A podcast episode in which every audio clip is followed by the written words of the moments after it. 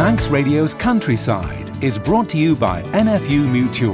Hello and welcome to Countryside here on Manx Radio. I'm Simon Clark. And I'm Kiri Kermode. We take another look back at a really successful Royal Manx Agricultural Show. We find out the need for four by four machinery on farms and also take a look at the modernist tractors available. Plus, I talk polo with Fraser Houston. And then we speak to David Bellamy from the Manx Wildlife Trust. Well, Kiri, uh, the show, we got all the judges, the presidents, the winners, the reserves on last week's programme.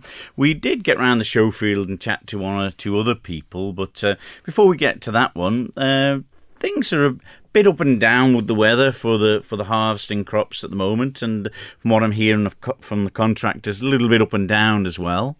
Yeah, it's such a shame. We seem to get to this part of the year most years recently, and it really does affect the harvest. You never can seem to get two dry days together to get it reaped off the ground. Um, it is seem to be a lot more tricky. The seasons are very definitely changing, aren't they? Indeed, and it's one of them problems, I suppose, for contractors where somebody's is going to be ready in week one of August, somebody's is going to be ready in re- week two, and if the rain comes, they're all jammed in together. So it must be a tricky one trying to fit all that in. It really is, mm. and I know there's a lot less people growing corn here on the Isle of Man in the last couple of years, and more so this year. So it's putting a very, very big uh, demand on the ones that are remaining growing it, but also the cost of corn as well. Some are being imported. It's um, very, very expensive to grow it, and then for it to be to fail and not be harvested, it's just another blow. Yes, it is. We'll keep an eye on that, though, over the coming weeks. But uh, let's look back at uh, the Royal Manx Agricultural Show, the bits we didn't get to get in. Um, we talk polo with Fraser Houston, Gary Neal, um, who's there with his Massey Ferguson tractors. And firstly, Charlie Corkill. Yeah, we've been supplying vehicles now, Simon, for well over ten years. So we're not uh, new to the game particularly, but we're certainly finding a higher demand at the minute, with vehicles being a little bit harder to find on the mainland.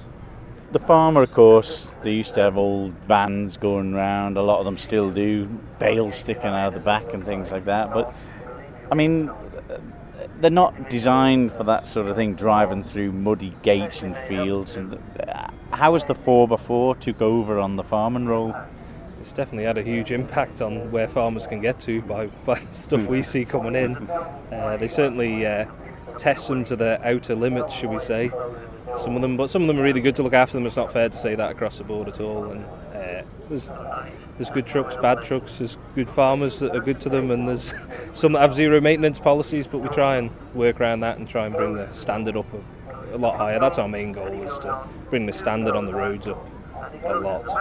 Yeah, but but one of the things, I suppose, with, with the farming fraternity, we all know um, the people involved in agriculture, um, it, it's it's the time, you know, they haven't got a lot of time to go to to seek out on websites or at local garages to, to have a look at them, where they can get in touch and, and just have a, a chat, and you can source something for them that that meets their requirements, is it? Yeah, well, we try and find, I'd like to think we have a, a good knowledge of, of what we're trying to sell, and I think it helps when, when fellas come on the stand and they say, and, and women as well, not just fellas, and uh, say, you know, I need a truck for this application, and we can say, well, this is the right towing capacity, or, you know, this has got the right tyres on it, or, you know, if they need it for something completely different, then we can also cater for that market. And it, it does help getting them exactly what they want at exactly the right price, which I think is, is imperative for anybody who's in business.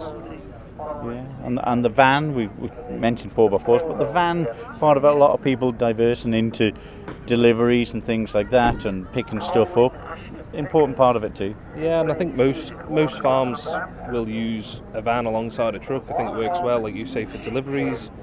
Um, you know, simple things like moving bales. If it's wet outside, they need something that's that's big enough to handle it, and they can get stuff in the back. And we supply a lot to other people as well. It's not just the farmers, but um, farming is still our core business, and that's what we enjoy, and that's that's where the crack is for us. We really enjoy it. Yeah, and repair things as well, and everyone gets in, wants to get in touch with you. Yeah, if anyone wants to get in touch, we, we do run a, a repair side of the business, and we also outsource it to other garages as well, to, if it's too much for us to handle, some of the bends can be a bit, bit too bent to get back straight again. And the telephone number? four three eight, one nine seven, you can get us on, uh, or, or email. So check out the Facebook page, we try and keep up to date with that as best we can.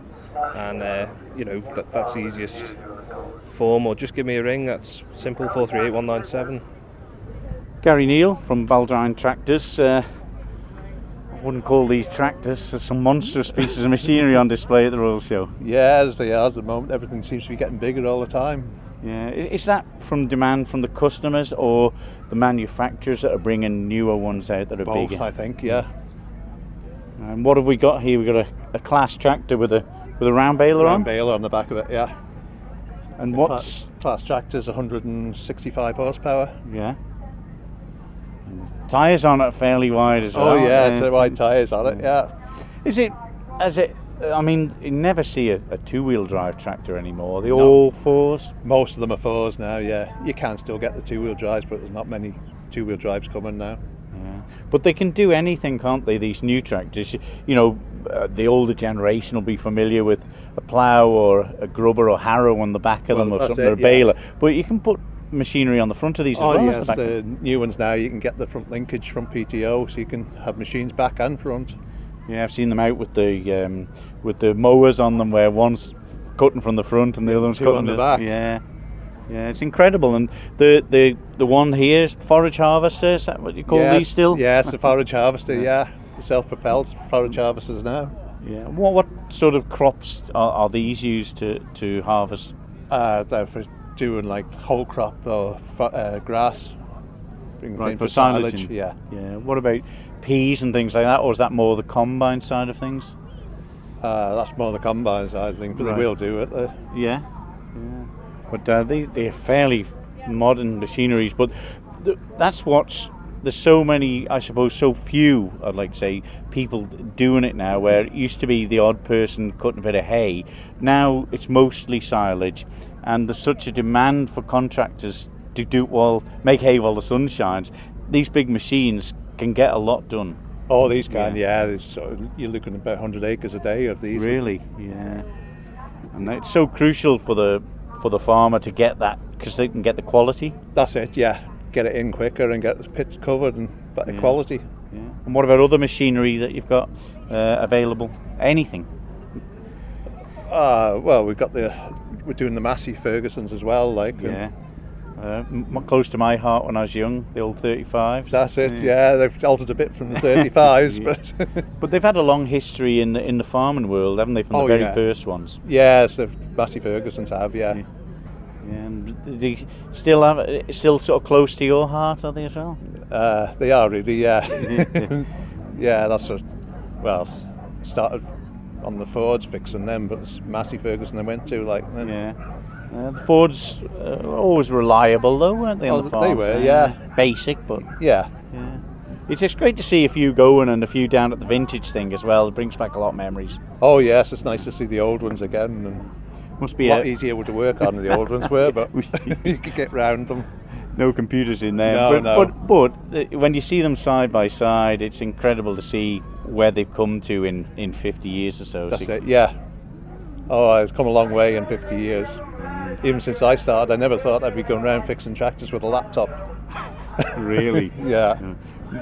Strange jumping in the, the comfort of one to the other, though. There was no radios or nothing in the older no, ones. No, there was nothing in them. These got everything, sat navs and all sorts oh, of things. Oh, they've got everything now, yeah.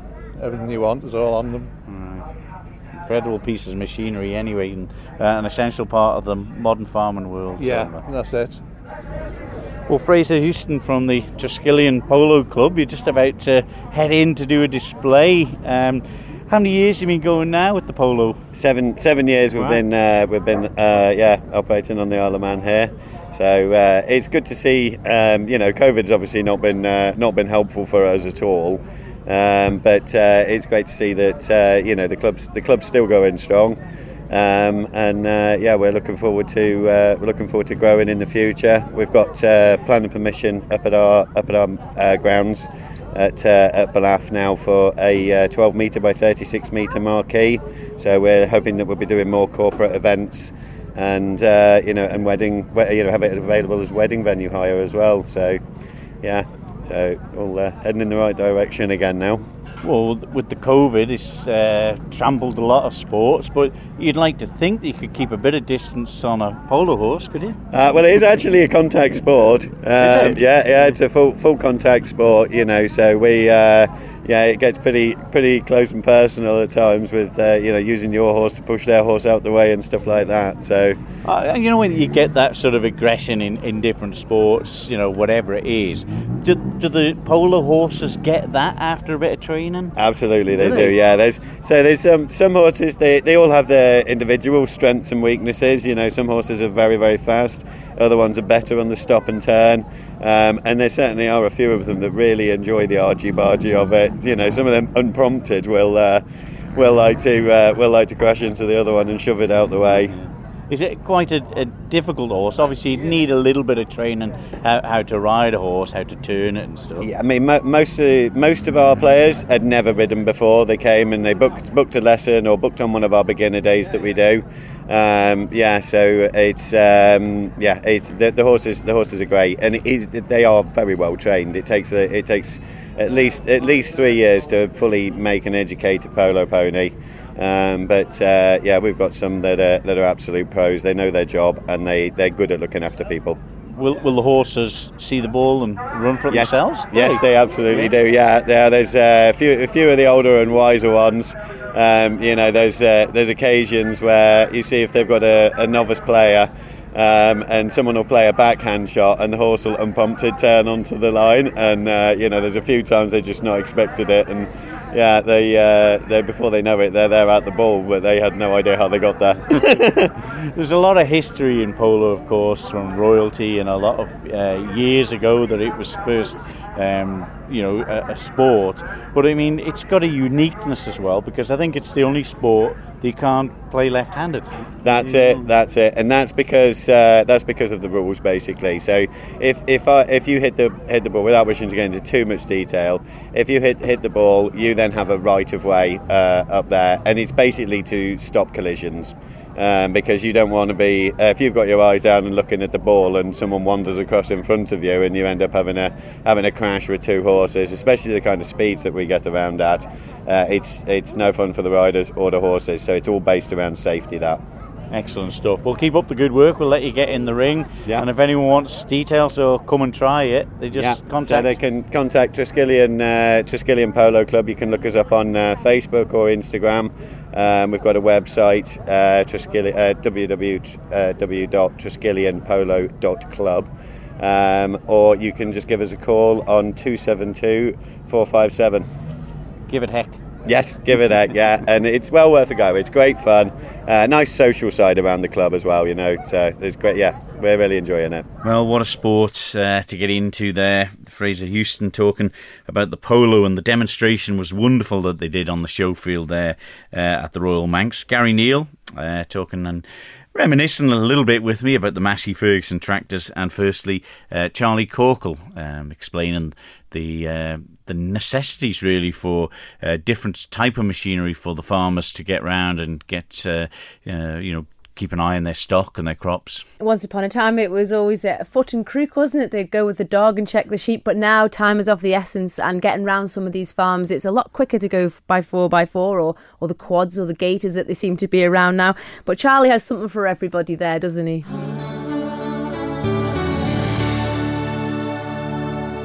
You're listening to Countryside here on Manx Radio with Kiri Kermode and myself, Simon Clark. I caught up with David Bellamy from the Manx Wildlife Trust, who is the new conservation officer, and seen how farmers are embracing the new changes. Kiri, it's been a really busy time. Of course, um, all the farming community now know that the Manx Wildlife Trust have been chosen by government to be the delivery partner for the new Agri-Environment Scheme. So we were, we were at both shows to, to put our message across and, and to uh, let the farmers know Uh, more about the scheme and, and how, how it's uh, being delivered. Uh, so we're really, really busy. There's been, been lots of interest, which is really positive to see. Um, and we've got about, I think, forty-two farms now waiting for farm visits to come and have some advice about the new scheme and, and about uh, things that they can roll out on their farms. And I know that change is always quite daunting, especially it's a small island. It's uh, it's one of those places where slowly, slowly things will adapt. You know, they've, they've done it for generations, and now taking the land and maybe not using it for production of food as such, they find it is, is quite fearful. Well, it's really important to, to outline that this scheme is not about rewilding at all. It's not about removing good agricultural land from, from agriculture. It's about lots of really, really little wins. So we're talking about field corners, we're talking about along river banks, we're talking about unproductive areas, um, perhaps in the, in the, in the uplands. If we can get lots of little changes across the whole Isle of Man, you know, eighty-eight percent of the Isle of Man is agriculture. We've got three hundred forty-one active farms, so little positive increases in, in wildlife habitat across the Isle of Man will, will have huge benefits uh, without impacting on, on uh, food production. Uh, and it's yeah, rewarding, um, financially, importantly, uh, farmers for, for, for that role they play. With the findings, obviously, from the show, it's very new. How do you see farmers getting involved? Where do they start? You know, we're coming into the winter months now. What can they do to, to get prepared or, or get on board? The scheme for, formally started on the first of April, so any actions that a, a farmer have taken on their land that benefit wildlife since the first of April is eligible for a, a grant under this scheme. And there are some really easy things to do there. Uh, but importantly, there there are lots of things, um, and talking to most farmers, there, there are one or two little things they've always wanted to do on their farm and they've never got round to it, or they've never had the, the money or the time, but now they're being incentivised to do that. Uh, so a great example is um, farm dubs, you know, the, the typical Manx farmland pond. Uh, a lot of farmers have those on, on, on their land, but they've over uh, years, they, they've been fenced off, maybe a bit neglected, and they've um, sallies, willows have grown in there, uh, they've silted up, and they don't have that same value for wildlife today that they used to. So for now, that th- they can be rewarded for restoring those. Equally, if they want to create whole new ponds where there were never any wetlands before, uh, that that's something that you can do now. Uh, we're getting a lot of interest in, in wetland creation, which is really nice to see. And I think one of the topics that people do talk about, especially around the agricultural show, knowing that changes are afoot with it, is getting that balance between food production and nature. There's a worry that, you know, the island needs food security. What happens if the Ben McCree doesn't sail, et cetera. You know, people are a little bit mindful of our food production. Definitely. Well, this scheme is not a revolution, um, and it's also voluntary, so nobody has to participate in the scheme unless they want to. But uh, what we're looking on the island, as exactly you say, is to achieve that balance. Uh, the new scheme covers um, many things. In fact, there's thirty-eight different things that you can do on, on your farm uh, that will receive uh, government support. Uh, the, the most obvious of which is tree planting. Uh, and uh, lots of farmers are interested in that. And it's not to lose vital agricultural land. It's to plant up those little corners of fields uh, that, that are probably uh, rough and, and, and, you know, covered in weeds uh, regardless. Uh, a, a really exciting thing that lots of people are interested in is uh, wetland creation. Uh, and I'm really pleased to announce that the island has a new dub on the Northern Plain in Andreas Parish. We have a, a new dub that's just been dug. So this is a, a wetland that now exists where there was no wetland previously. Uh, what, what we've done is we've um, monitored the site beforehand, and we'll be looking to monitor it uh, over the following years to see what species of um, invertebrate, maybe frogs, uh, what, what plants, what wetland plants arrive, and, and what um, dragonflies and damselflies uh, are, are welcomed back into this little area that was un- unproductive to the farm, and that, that that you know has now received support Um, to create this vital habitat. So really exciting, but but not only that, uh, th- there's something for all types of farms. So you can create new hedges, whether they're the thorny hedges, uh, bringing back loads of birds in winters to to uh, to eat on the berries, or whether they're more traditional Manx sod banks, um, and.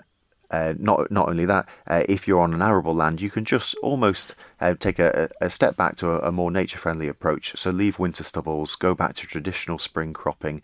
Potentially, it, it, if it fits in with your farm business plan, go organic. Uh, all of those things now will, will receive um, government support.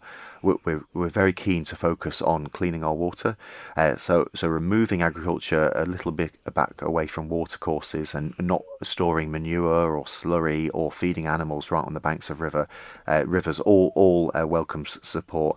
Um, And then we are also trying to conserve our soil, so planting winter cover crops so that soil is not exposed in, in periods of heavy rain uh, will, will also benefit, uh, as will growing um, plants that will fix nitrogen, so essentially self-fertilise the soil while providing some amazing forage uh, for, for our, our, our animals. I think that's one thing we're lucky with here. We have such a mix of farming. You know, lots of people do grow the rape and the kales through the winter. So these things, like you say, people are already doing in their farming enterprises, can just maybe reach out, speak to you, David, and the Wildlife Trust, or even DEFA, and actually see what they're already doing, what can benefit. It, absolutely, and some things are so simple. One of the great benefits of going out to Manx farms is people are telling me the wildlife that they see, uh, and it's amazing how many people see barn owls around the Isle of Man, which which are a, a really difficult thing to see. We've only got an estimated ten breeding pairs left on the Isle of Man. But it's such an easy thing to erect barn owls in established, nice, quiet, cosy barns. So usually the, the furthest one away from the farmhouse and the bit the busy farm areas. It's such a simple thing to do. It's eligible under this new scheme. And hopefully in years to come, if we just provide more habitat for, for owls especially, then we'll start to see the, the, the numbers increasing next time uh, uh, you know, species-specific reviews are done. And I think this is something the island should be very proud of. Obviously, the island has achieved the UNESCO Biosphere status. You know, it's it's one of the highest uh, awards in the world. Um, there's so many positives on this island. Uh, there really are, and, and I'm I'm really pleased that, uh, that that we're finally rewarding farmers for the, the key role that they play in looking after our wildlife and, and really importantly on our landscape. And and this scheme is now um, changing the. Perhaps in a very small way, the focus of uh, farming from not just being about um, producing food, which of course we, we need and will increasingly need in the future, but also looking uh, to make things like looking after wildlife, uh, making sure our air and our water are clean uh, and, and main, maintaining and enhancing our landscape uh, as being key outputs of farming that are now making economic sense. The scheme is still in its in its early days, so we're, we've men, in many ways uh, both, both ourselves and, and DEFA are finding uh, our feet with it. Uh, some of the initial feedback I've had is, um, of course, at this time of year, farmers are really busy people, and th- those who are desperate to, to, to get as much as they can out of the scheme and, and really uh, make their, their, their farms as wildlife friendly as they can, have realised that there's quite um, um, a paperwork burden that comes with it. We are absolutely looking at ways we can improve that and make it as simple as possible um, to, to join the scheme. What I say is, please don't let that put you off. Um, I will provide any um, farmer with all the help and, and guidance and support that they need, um, and you've you've got until um, the thirty-first of March to join this scheme for this scheme year, but please join nice and early. Uh, my email address is david at m w t dot i m, M W T for Manx Wildlife Trust, um, so so please drop me a line. I'll come out to your farm, I'll help you through all the paperwork, um, and you've got to be in this scheme to, to, to reap the benefits from it. Uh, absolutely, there is a bit of paperwork, and it's important because it's public funds at the end of the day, so they have to be fully accounted for. We've had loads of application forms in, in so far, and I'm really looking forward to all of uh, all the farmers on the Isle of Man joining the scheme. That was a very enthusiastic David Bellamy from the Manx Wildlife Trust. Yes, important. Uh, when you look at a, a lot of the election campaigns that are going ahead, Kerry, there's lots uh, talking about climate change and environmental things, isn't there? There so is, it is uh, definitely... It's coming, like it or not. Absolutely, it has to have that balance, and um, it is always hard to change, but if some of the farms can just maybe have a little bit at the side for the conservation, for the wildlife, it's just so important. And um, like David says, it's not taken away from the production of the land, but just working in harmony. Mm. All right, well, that's it for this week's programme, and we're going to take uh, three, four weeks off, Kerry. Uh, to get ourselves organised. We've got a couple of events uh, coming up when we come back on, though. Uh, of course, the Andreas Root Show, or the Andreas Produce Show, uh, will be on. It's uh, moving to a new date. It's on a Saturday. Saturday the twenty-fifth of September, doors open at one p m, so that's the Andreas Produce Show or Root Show, so put a note in your diary for that. And also uh, an open day at the Isle of Man Goats. Yes, just before that, the Super Manx Bank Holiday, so uh, next week, Sunday the twenty-ninth and Monday the thirtieth, so that's Sunday and Monday of the Manx Bank Holiday at Isle of Man Goats. They're having a farm open day, all uh, proceeds in aid of Hospice Isle of Man, so uh, get along and see all those little kids Kids, they're absolutely gorgeous. The pygmy goats, they, we've seen them at the show. So Sunday the twenty-ninth and Monday the thirtieth at Isle of Man Goats in Kirk Michael. Big thank you to our producer of Countryside, as ever, dealing with uh, what we throw in here, uh, to Sarah Hendy. So congratulations to her for making us sound reasonably well, I would say. And uh, if you've missed any of the episodes, they're all available on Manx Radio's website on the Listen Again, where you can download the podcasts if you want to hear all the interviews in full. So from me, Kerry Kermode, for the time being, and me, Simon Clark. That's wonderful. So until the next series, from me, Simon Clark, and me, Kerry Kermode, we'll see you then. Ta-da. Bye-bye.